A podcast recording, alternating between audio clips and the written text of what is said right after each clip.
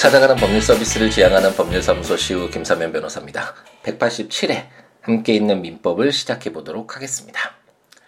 어, 제가 어렸을 때부터 한 세네 차례 읽었던 로마인 이야기를 통해서 어, 그 로마인 이야기 속에 카이사르라는 인물이 나오잖아요. 시저라고 영어 발음으로는 어, 이렇게 에, 우리에게 알려져 있는 인물인데 그 카이사르에 대한 평가를 작가가 하면서 여러 차례 카이사르의 행동은 공익과 사익이 일치하는 그런 사람이었다라는 그런 평가가 많이 나오는데 굉장히 많이 공감이 됐고 저도 그런 삶을 살고 싶다라는 생각을 많이 했던 것 같습니다.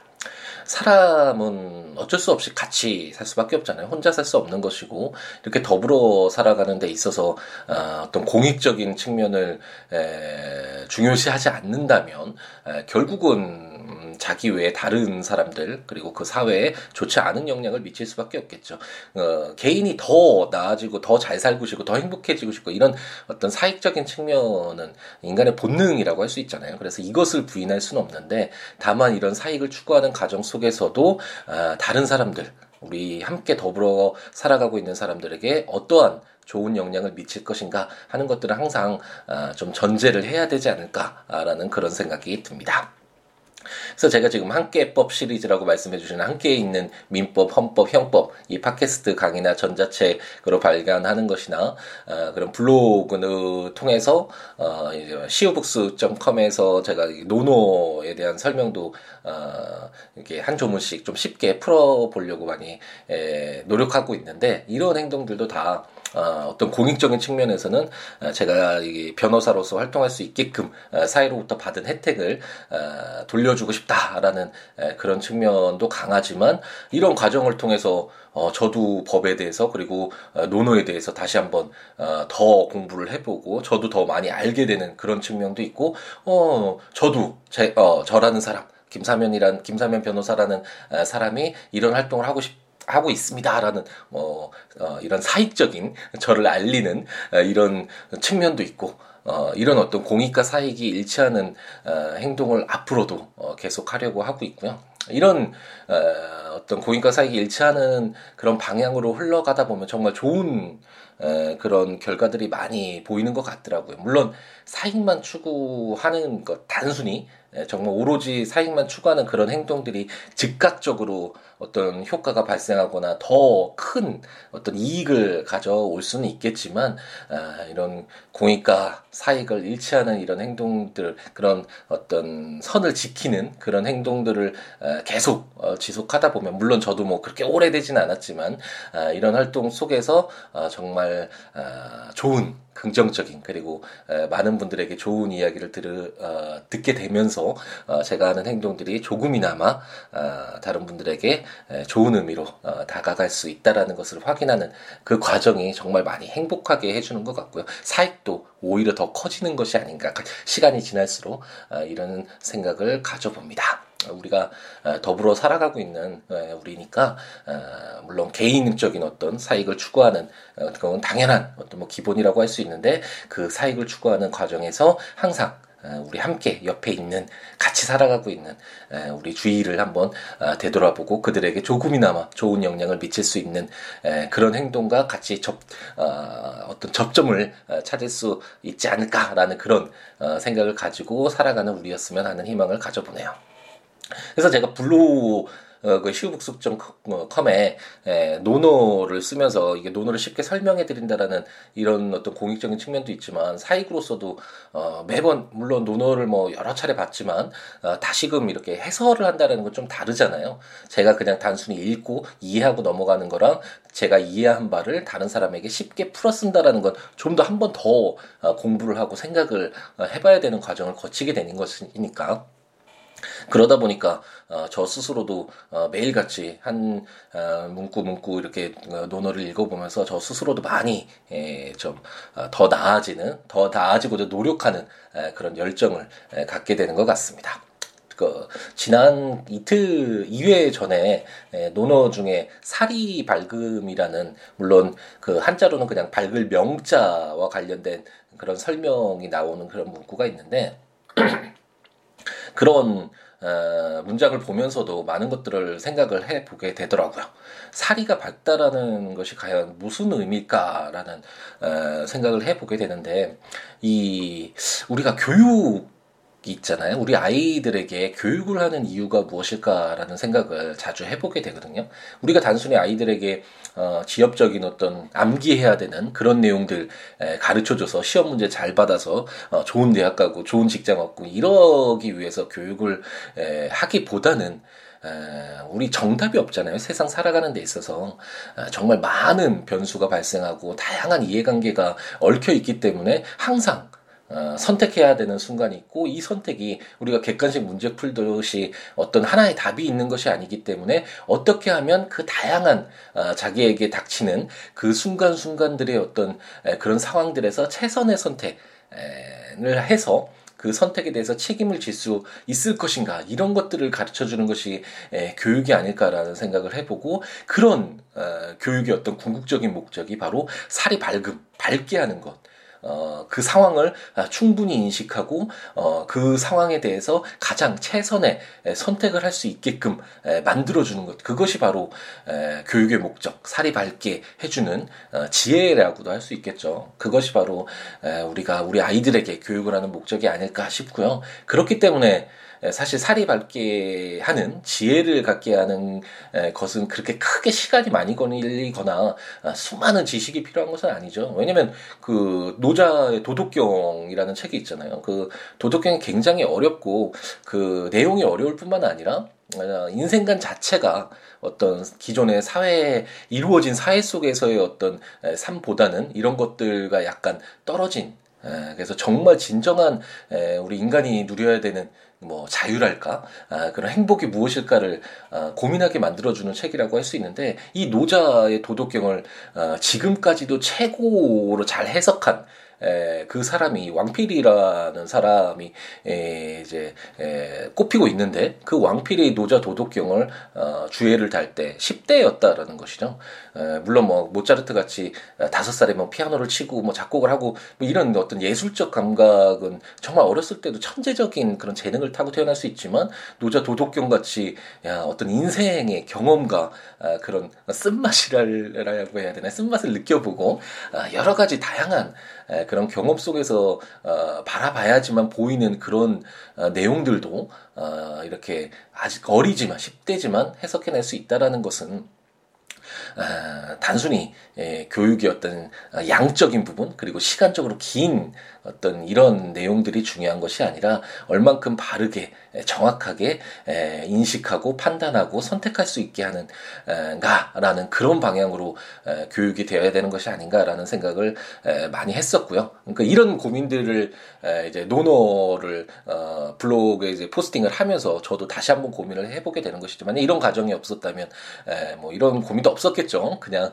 넘어갔을 텐데 그래서 이런 이러한 어, 정말 여러 가지 음, 처음 시작에서는 상상하지 못했던 예측하지 못했던 그런 다양한 결과물들 그리고 어, 좋은 어, 영향들 이런 것들이 발생하는 것 같고요. 그렇기 때문에 너무 눈에 보이는 딱 드러난 이익되는 그런 행동뿐만 아니라 아, 같이 더불어 살아가는 우리 모두에게 어, 얼마나 어, 좋은 의미로 남겨질 수 있는 행동일까라는 그런 기준을 한 번쯤은 우리가 행동함에 있어서 어, 가져보는 것은 어떨까라고 약간 좀 오버스럽게 건방진 이야기일 수도 있는데 훨씬 더 좋은 공익적인 행동들 많이 하시는 분들 많다라는 거 알고 있는데 그런 한 번 제안 저도 더 노력하겠습니다라는 그런 제안을 해봅니다.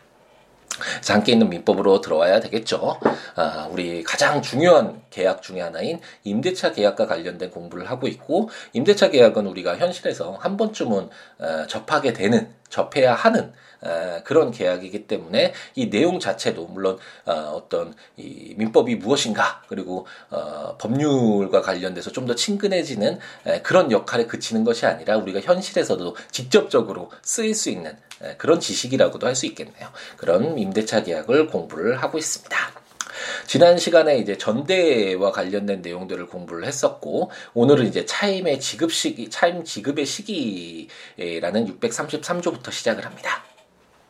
차임 지급의 시기, 차임은 동산, 건물이나 대지에 대하여는 매월 말에, 기타 토지에 대하여는 매년 말에 지급하여야 한다.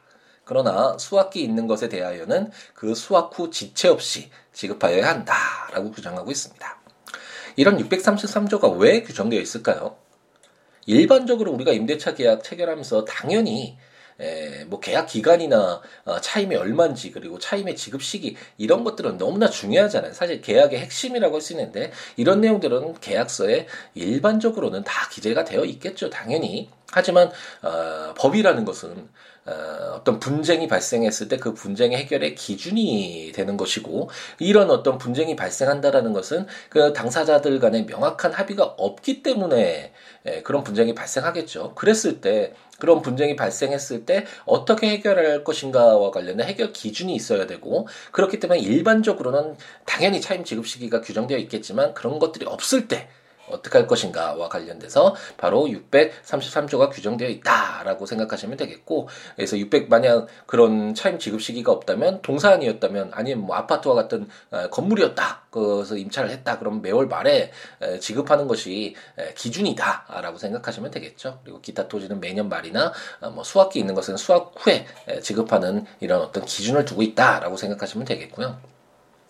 이 생각보다는 이게 당사자의 합의가 명확하지 않고 없는 경우가 상당히 많죠. 특히 우리 나라 사회에서 이제 많이 바뀌고는 있는데 좋은 게 좋은 거다라는 것이 상당히 많이 만연되어 있잖아요. 우리 사회 문화 자체가 아, 유교 자체가 어떤 법보다는 어떤 도덕적인 그런 문화를 기준으로 하는 것이고 그러다 보니까 아 우리 사이에 뭐 이거 적어도 뭐 이렇게 말로 어, 해결하는 경우가 상당히 많았잖아요. 제가 어, 지금 어, 최근에 수임한 사건 중에서도 당 사자의 합의와 관련된 합의서가 있긴 한데 그 합의서 문구 자체가 정말 양쪽으로 다 바라볼 수 있게끔 적어놔서 그렇게 하다 보면 결국 법정 분쟁으로 갈 수밖에 없거든요. 그래서 항상 계약과 관련돼서는 정확하게 누가 보더라도 객관적인 당사자만 봤을 때 둘만 아는 그런 얘기를 적어놓기보다는 어, 법정 그 재판장님도 결국은 객관적인 제3자잖아요.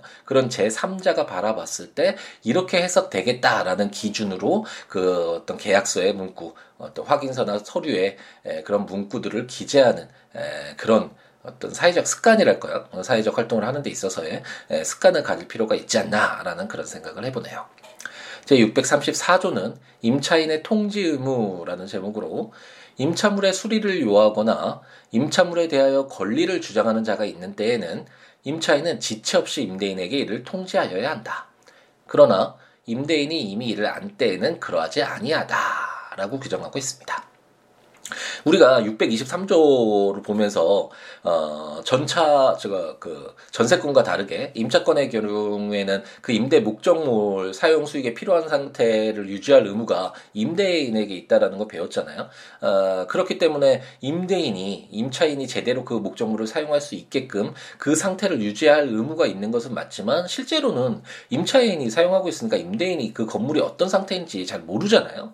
에, 그렇기 때문에 634조는 만약 임차물을 수리를 요하거나 임차물에 대해서 권리를 주장하고 있는 자가 아, 생겼다면 임대인이 이에 대해서 방어를 하거나 아니면 뭐 수리를 해주거나 이럴 의무가 발생하는데 그걸 알지도 못한 상태에서 임대인에게 일방적으로 책임을 물을 수는 없겠죠.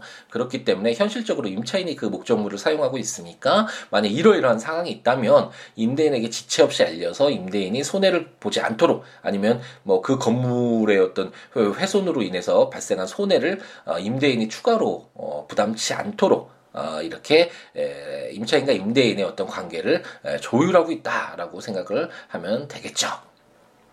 이제 635조부터는 이제 어, 임대차 관계가 종료되는 그런 사유들을 규정하고 있는데 가장 중요한 부분이라고 할 수 있겠습니다. 일반적으로 임대차 계약 기간이 정확하게 명시가 되어 있다면 에, 뭐 그래도 사실 문제가 발생을 하긴 하지만 어쨌든 에, 그래도 상대적으로 덜 어, 분쟁이 발생할 텐데 임대차 계약 기간이 없거나 아니면 묵시의 갱신이라고 해서 그냥 계약 기간이 지났는데도 그냥 살고 어, 살게 되는 그 목적물을 사용하게 되는 그런 경우가 아, 상당히 많이 발생하거든요. 계약서를 일일이 뭐 1년 계약이었다면 1년마다 이렇게 작성하는 경우가 오히려 드물다고 할 수 있을 정도로 묵시의 갱신이나 이런 부분들이 많이 있는데 이랬을 때 어떻게 계약을 에, 그럼 종료할 수 있느냐, 임대차 계약을 해지할 수 있느냐와 관련된 규정들이 635조부터 시작을 합니다. 635조는 기간의 약정 없는 임대차의 해지 통고라는 제목으로 제1항 임대차 기간의 약정이 없는 때에는 당사자는 언제든지 계약 해지의 통고를 할 수 있다.